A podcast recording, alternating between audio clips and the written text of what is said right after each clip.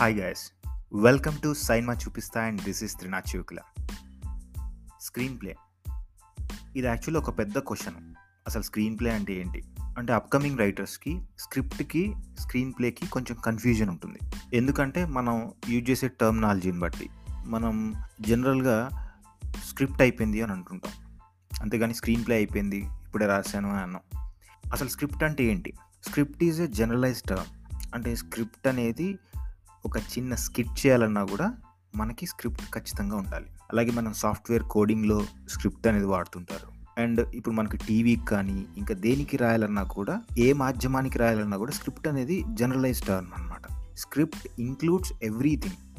Like screenplay dialogues story everything.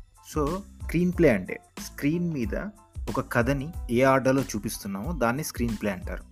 So ఒక సింపుల్గా ఉండే కథని మనం ఏది ముందు చెప్తున్నాం ఏది తర్వాత చెప్తున్నాం అంటే మనం ఏది రివీల్ చేయాలి ఒకవేళ ఏది రివీల్ చేయకూడదు ఏది మిడ్ పాయింట్లో చెప్పాలి లేకపోతే ఏది మనం ప్రీ క్లైమాక్స్లో రివీల్ చేయాలి అంటే సింపుల్గా ఉండే కథని ఒక క్యూరియస్గా మలచడం కోసం ఆ డిజైన్ చేయడాన్నే స్క్రీన్ ప్లే అంటాం.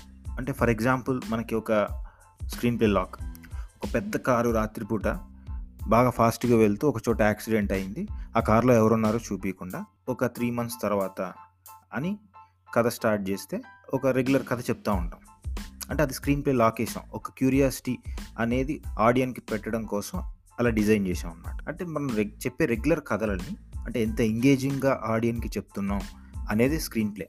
ఇంకొక ఎగ్జాంపుల్గా చెప్పుకోవాలంటే మనం ఒక వినికిడి ప్రాబ్లం ఉన్న పర్సను వాళ్ళ అన్నయ్యను చంపిన వాళ్ళ మీద ప్రతీకారం తీర్చుకోవడం కోసం తను ఏం చేశాడు అంటే లీనియర్గా చెప్పుకుంటూ పోతే కథ ఇలా ఉంటుంది.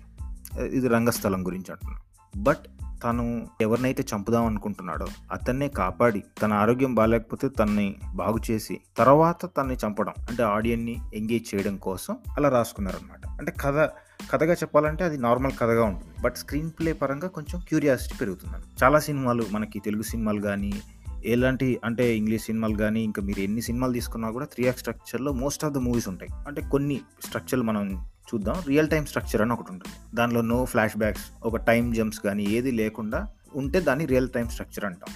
మనకి మల్టిపుల్ టైం లైన్ స్ట్రక్చర్ అనేది ఒకటి ఉంటుంది. అంటే రకరకాల స్టోరీలు ఒక పాయింట్లో కలవడం అన్నమాట. మనకి యూనివర్స్లో అందరి లైఫ్లు ఎక్కడో అక్కడ ఎలాగోలో కనెక్ట్ అవుతాయి. అని చెప్పడమే ఈ స్ట్రక్చర్ యొక్క ఉద్దేశం. ఇలా డిఫరెంట్ డిఫరెంట్ స్ట్రక్చర్స్ ఉంటాయి అనమాట మనం అంటే ఈ స్ట్రక్చర్స్ మీద సపరేట్ వీడియో చేసుకుందాం. This is all about screenplay so ఇవాళ టిప్ వచ్చేసి ఈ టిప్స్ అన్నీ ఎందుకు ఇస్తున్నానంటే నేను ఇలా ట్రై చేసి ఎంతో కొంత తెలుసుకున్నాను కాబట్టి so I'm giving a suggestion kind of thing ఇవాళ టిప్ వచ్చేసి ఆన్లైన్లో కొన్ని స్క్రీన్ ప్లేస్ ఉంటాయి. సో వాటిని డౌన్లోడ్ చేసుకొని సినిమా చూస్తూ స్క్రీన్ ప్లేని చదువుతుంటే ఒక ఫిఫ్టీన్ ట్వంటీ మినిట్స్ సినిమా చూసి ఆ ట్వంటీ మినిట్స్ వరకు ఎలా రాసుకున్నారు వీళ్ళు? ఎనీ మూవీ ఆన్లైన్లో మనకి చాలా మూవీస్ అవైలబుల్లో ఉన్నాయి. ఇంగ్లీష్ మూవీస్ అయితే చాలా ఉంటాయి. తెలుగు చాలా తక్కువగా ఉంటాయి.